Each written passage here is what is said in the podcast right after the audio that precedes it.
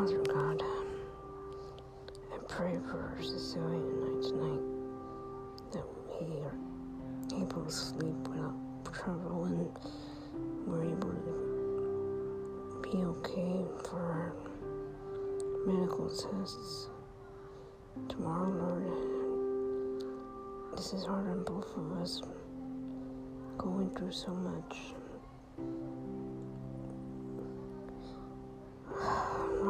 Please help us. We need you. Be with Annalise and Austin, Danny Austin, all of us. Be with us, Lord.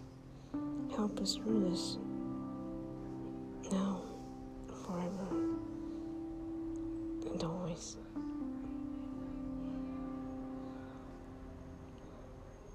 Amen.